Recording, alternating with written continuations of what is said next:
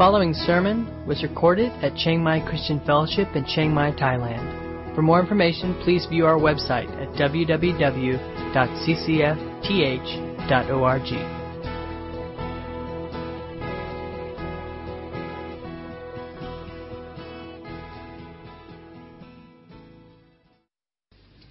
I was interested to, to notice the, uh, the focus from the start on joy this morning because um, I actually want to share some thoughts on uh, enjoyable prayer. Uh, Sandra and I were on an extended ministry trip recently, and we, we found ourselves asking again and again, wherever we went, why do you think it is that as Christians, um, our score is so low in prayer practice? Because in, in, in prayer belief, we score pretty well. Uh, is prayer good? Is it right? Is it important? Is it powerful? Should we pray? We tick all the boxes in uh, what we believe about prayer. But when it comes to practice, there seems to be this huge void between what we believe and what we practice. And we're interested to hear, and we got some interesting responses from people. Well, um, the low prayer rating is because we, we're just too tired to pray. Uh, we're too busy to pray. Um, a few said prayer's too boring. It's not entertaining enough, someone said. A few said we can't pray. We kind of cancel that one out because thankfully um, God sent His Spirit to us to remove the cannot and replace it with a can. He leaves the will not to us to replace with I will. So we can pray. But whether we do so or not, I think, you know, the issues of busyness and tiredness, it's amazing, you know, when that, that really good movie comes on, or that favorite soapy, or that game, and suddenly the weariness and the busyness seems to not be there anymore. And, and so the issue of, of prayer uh, and where we rate it and how valuable it is to us, I think it's really a heart issue. When we lose the enjoyment of prayer, it tends to no longer be core in our lives. And that's true of anything. Anything we don't enjoy gets pushed out to the edges. So prayer that is not enjoyable becomes peripheral rather than core to life. And if it's not core to life, it will never be cutting edge in ministry. God is the guarantor of enjoyable prayer. He says in Isaiah 56, verse 7, He said, I will make them joyful in my house of prayer. So the problem is not with God. He's promised, He's guaranteed enjoyable prayer. And, uh, and that didn't end with the passing of the Old Testament tabernacle. We come into the new covenant realities and find the enjoyment of prayer is enlarged to Christ sized dimensions. It's more enjoyable, not less. There are times when, when prayer is battle, prayer is warfare. There are times when prayer has a burden element to it. We're identifying with crises, with difficulties in the world, and it's, it's difficult to avoid that in the chaos we're living in in the world today. But whether it's battle or burden, it's never meant to diminish the element of joy in our prayer experience. But what is the core of an enjoyable prayer life? What is the core of an enjoyable prayer life?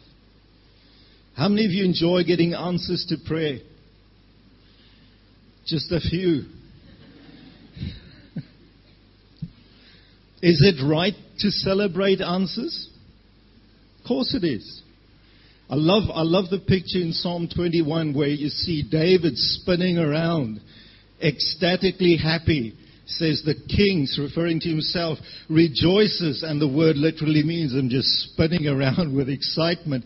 Why? Because you, Lord, have given me the desire of my heart and not withheld the request of my lips.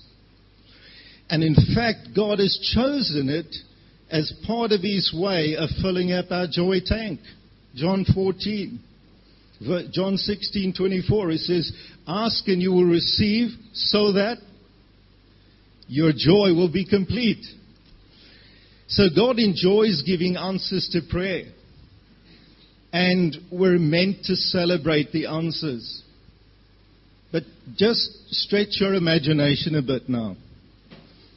Imagine God announced at midnight tonight he would no longer be in the work of answering prayer. He would no longer be in the business of answering prayers. Would you still pray? Would you? You're not going to get an answer. Would you still pray?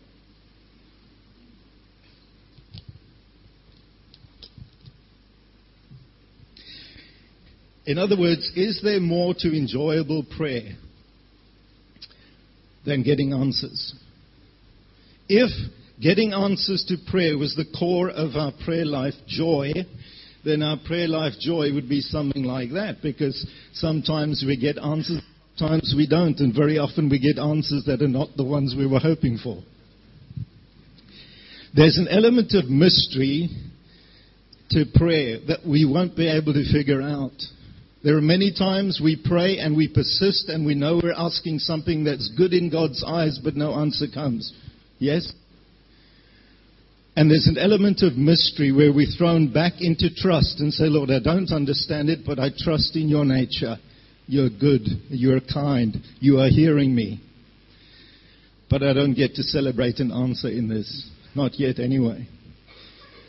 There's something beyond the celebration of answers that is the core of enjoyable prayer.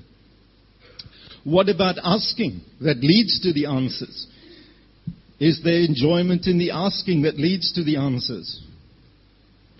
I'm going to read a few verses in Psalm 2. From Psalm 2, verse 1 to, verses 1 to 8. Why do the nations conspire and the people plot in vain? The kings of the earth rise up and the rulers band together against the Lord and against his anointed, saying, Let us break their chains and throw off their shackles. The one enthroned in heaven laughs. The Lord scoffs at them. He rebukes them in his anger and terrifies them in his wrath, saying, I have installed my king on Zion, my holy mountain. I will proclaim the Lord's decree. He said to me, You are my son. Today I've become your father. Ask of me, and I will make the nations your inheritance and the ends of the earth your possession. It's an interesting psalm because it has two levels to it. The first level is King David singing of his own experience. He chased the Jebusites out of Jerusalem, made it his capital city, and then he had nations coming against him. And he's singing of his own experience where rulers and nations set themselves against him as king. But there is another deeper level to this psalm. It's a prophetic psalm as David sings of the experience of the Messiah who is still to come down the line in history. And this, eh, you remember that prayer meeting in, in Jerusalem? The apostles and the believers got together in Acts 4 and God enjoyed it so much he shook the place.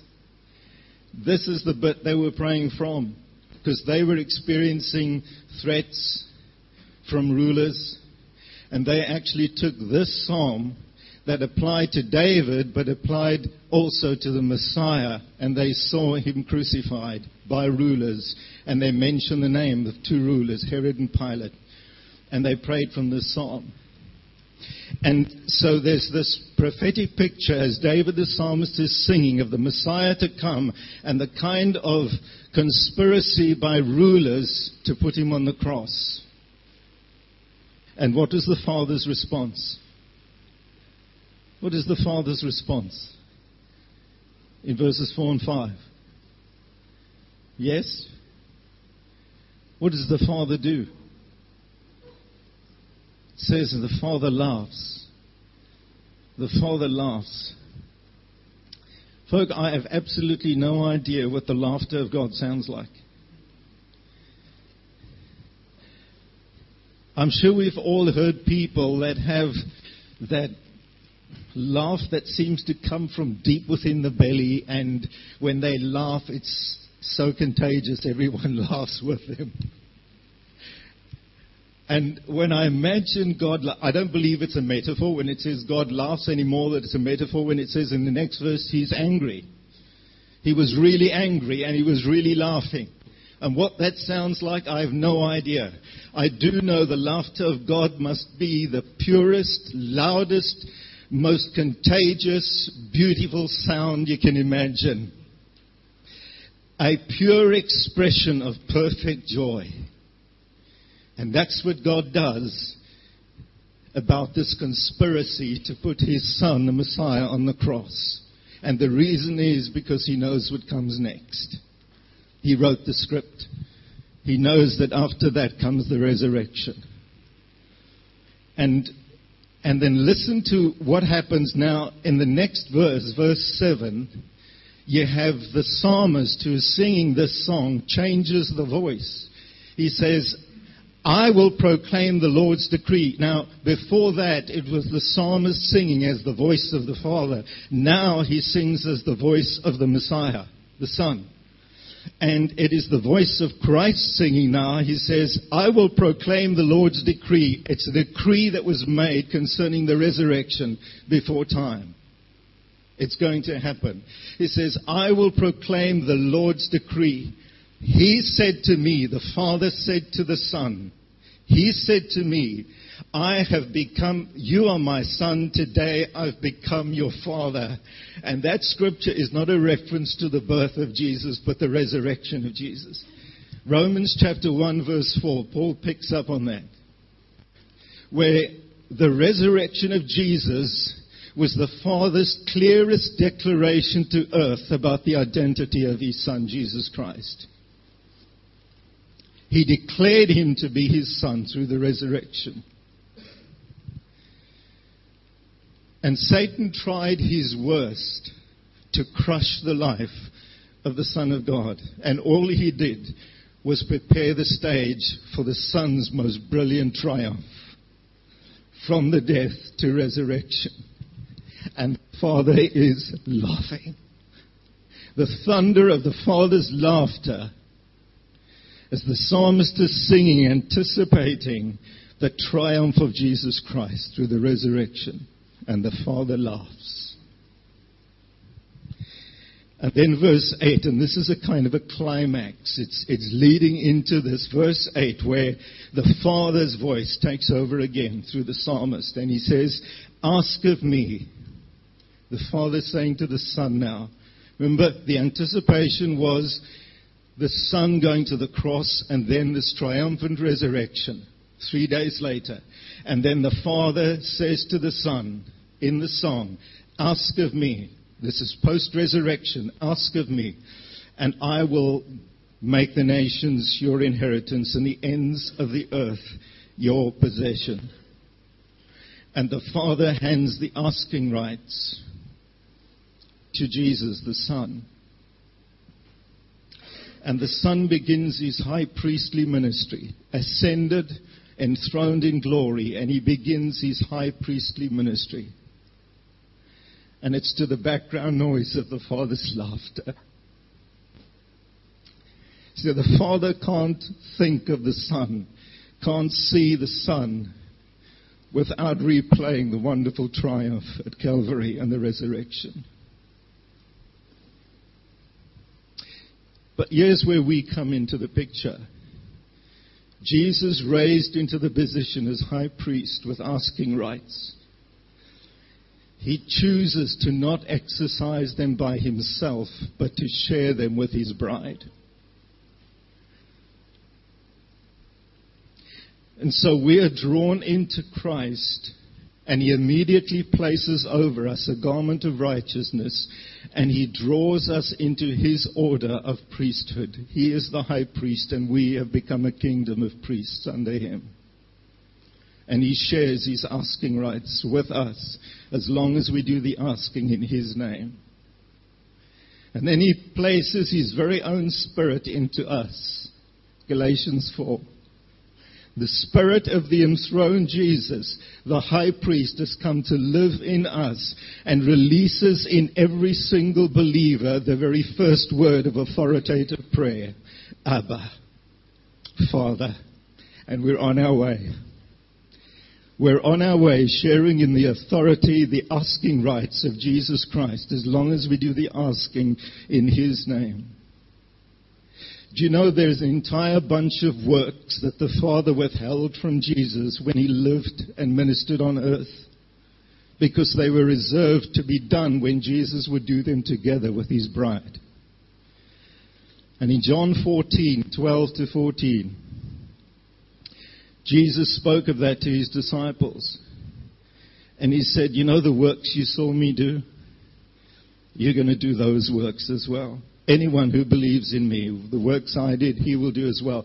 But then he said something else. He said, Greater works than these. Greater works than anything you've seen, you will do. And here's how it works. You will ask me for anything, and I will do it, that the Father may be glorified in the Son So these greater works are going to happen on earth as you use your asking rights in my name, and the Father's going to have glory through it. Every time we use our asking right, people, every time, no matter what we're asking for, we may be asking for help in an exam, help in the workplace. We may be asking for God to heal our neighbor's sick child. We may be asking for God to intervene in an international crisis or for a mission advance in the front line. We may be asking for anything. But whenever we're asking, we're actually asking for the kingdom of God to come on earth. We're asking for Jesus to display the reality of the fact that He is the King and He is here ruling. And He is extending His kingdom. We're asking him to display the power and authority of him as king. Let your kingdom come. And every time we ask, we're doing it to the background noise of the Father's laughter. When we use our asking rights in Jesus' name, we are entering into the Father's celebration of His Son's triumph. If it wasn't for His Son's triumph, we wouldn't have asking rights. We wouldn't have a mission of hope and freedom. We have it all because of the Son's triumph, and the Father celebrates the Son's triumph constantly, and we are drawn into that celebration of His triumph every time we use our asking rights. Is there joy in asking? Absolutely. And there's joy in the answers that come from the asking. But we still haven't reached the core of enjoyable prayer. The core of enjoyable prayer is deeper than the joy of asking that leads to the joy of answers. So, where is the core of enjoyable prayer? When Jesus died on the cross,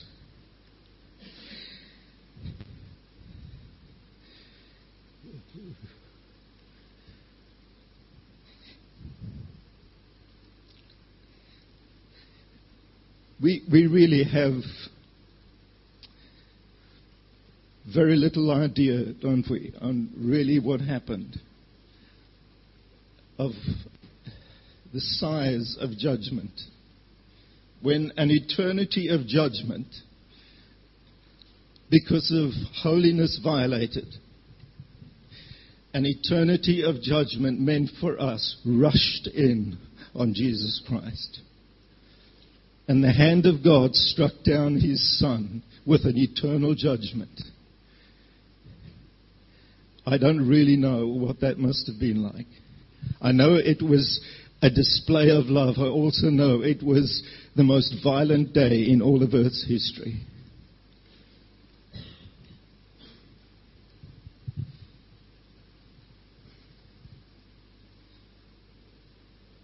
And at the moment that the hand of God came down and struck down the son and took his life, at that same moment the finger of God took hold of the veil in the temple and ripped it in two. And it's like God was saying, This is for that. And we have the message of the book of, of Hebrews that by the death through the blood of Christ, a new and a living way has been opened up there's no longer a veil and there's no longer any reason for anyone to live distant from the face of God.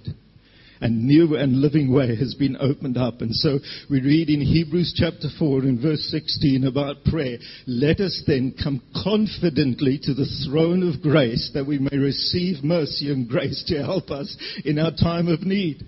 Isn't that great? God loves to help us. It's His nature. He loves to help, but He wants us to come and ask for help in our times of need. But here's the thing we can't forget. And we mustn't overlook this, that as we're coming to God to ask for help, we are in fact coming to a throne. It's a throne of grace, a throne of mercy, but nevertheless a throne. The access rights that have come through the life given up of Jesus Christ have brought us right to the throne. And when we pray, we are addressing enthroned glory. And the main point of God opening access for us to the throne is not for our requests, but for our responses.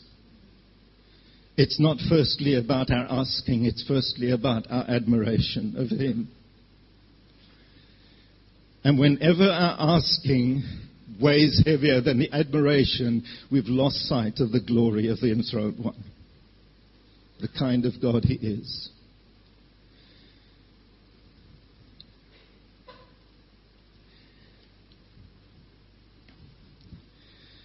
We had a stretch of imagination a bit earlier, imagining that God was going to no longer answer prayers. Here's another stretch of imagination. Imagine yourself going on a half hour visit to heaven. the throne room. Think you'd enjoy that? Could you cope? And you're drawn into the sights and sounds of Revelation 4 and 5. Enthroned beauty. Colors that go way beyond the color spectrum we're used to seeing in our black and white life down here beauty beyond description. The energy of God's presence, thunder and lightning flashes. The four living creatures and their constant holy, holy, holy as they keep on capturing fresh insights into the beauty of God's holiness. There's no sameness in that refrain. There's constant newness, fresh revelations of just how holy He is. The 24 elders on their faces and up and on their faces. The sounds of the angels just focused on the throne, constant worship, constant praise, and, and you're drawn into that. And, and if you're not turned completely to jelly and you can still move, you edge your way forward to that throne and you grab that list of requests, five or six requests, and you want to hand it to Him. So, would you please do these things for us? I don't think so. I think that will be the last thing in our minds. I think the first thing in our minds will just be drawn into the wonder and awe and constant praise of the enthroned one because he is so worthy. Here's the thing God with us, this amazing new covenant miracle is the same presence in the throne room has become the presence with us in the spaces of our daily living now. The place is different, but the presence is the same. And when we pray, we are before the throne of the glorious one. And the first thing is to admire him generously just admire him because he is so worthy. This is the eternal aspect of our priesthood that Christ has brought us into. You see, there will come a time when every asking will fall away. There will no longer be needs and crises. There will no longer be sick people to pray about. There will no longer be unreached nations to pray into. There will be nothing to ask God for. That will have passed. The new order will have come. But this aspect of our priesthood will never end. Admiration of Him will go on forever and ever and ever. It's at the heart of us being who we are as family of God and as His priests. And that's where the core of prayer joy lies. Prayer joy is the enjoyment of God Himself. Yes, there is joy in the answers He gives. Yes, there is joy in the asking that leads to the answers. But the core of prayer joy is our enjoyment of Him. And we learn how to enjoy Him by making time to admire Him.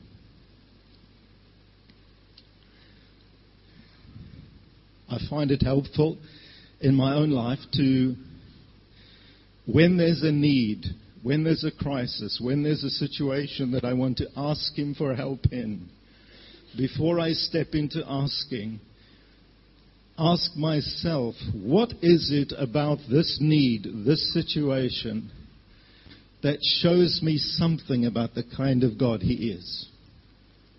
Connect the need to the glory of God. By glory, we mean the kind of God He is, the beauty of God allow that need, that situation to open up some aspect of the nature of God, the kind of God He is, and then spend time admiring that aspect of Him. And then when do, we do go into our asking, our asking is clothed with an admiration of Him, which actually helps us to pray from rest rather than in reaction to situations. And so it makes our praying a little bit more accurate. The other thing I find helpful is in reading the scriptures to keep trying to train myself to read the scriptures as a prayer, not primarily to get a devotional injection of encouragement, which is good, or to find a sermon, a teaching, which is also good, or to simply acquire some more biblical knowledge, which is not bad. But to read it as a prayer and see what has the speaker put there to feed my responses to Him. In prayer, He's always the first speaker, and we are the responding speakers. So, as we read the scriptures, what has the speaker placed there? And particularly, what has He placed there concerning Himself? So that we can pray prayers of admiration to Him. In a few minutes, Ryan's going to be taking us to a psalm. Now, Psalm, Psalm 100, verse 5, it, it's very clear. There are three things about the nature of God in that, in that one verse. God is love, He is good, and He's faithful. And it's very easy to pray prayers of admiration from that verse. But there are some verses that, where it's not so clear. It's not so apparent. The first verse of that psalm says, Shout to the Lord, all the earth it's not that apparent what aspect of the nature of God am I seeing in that verse to admire. But if we don't just rush through the reading, but spend time seeing what the speaker has put there for us to admire him in, there will be something. And we will see just how vast he is as king. That he is king enthroned over absolutely the entire earth. And that he is worthy that all nations throughout the entire earth be drawn into offering him worship and spend time admiring his size.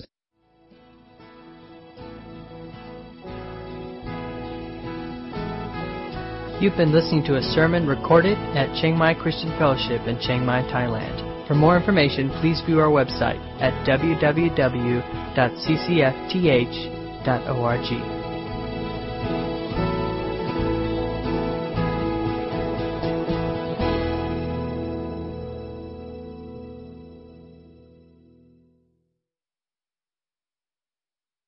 as king.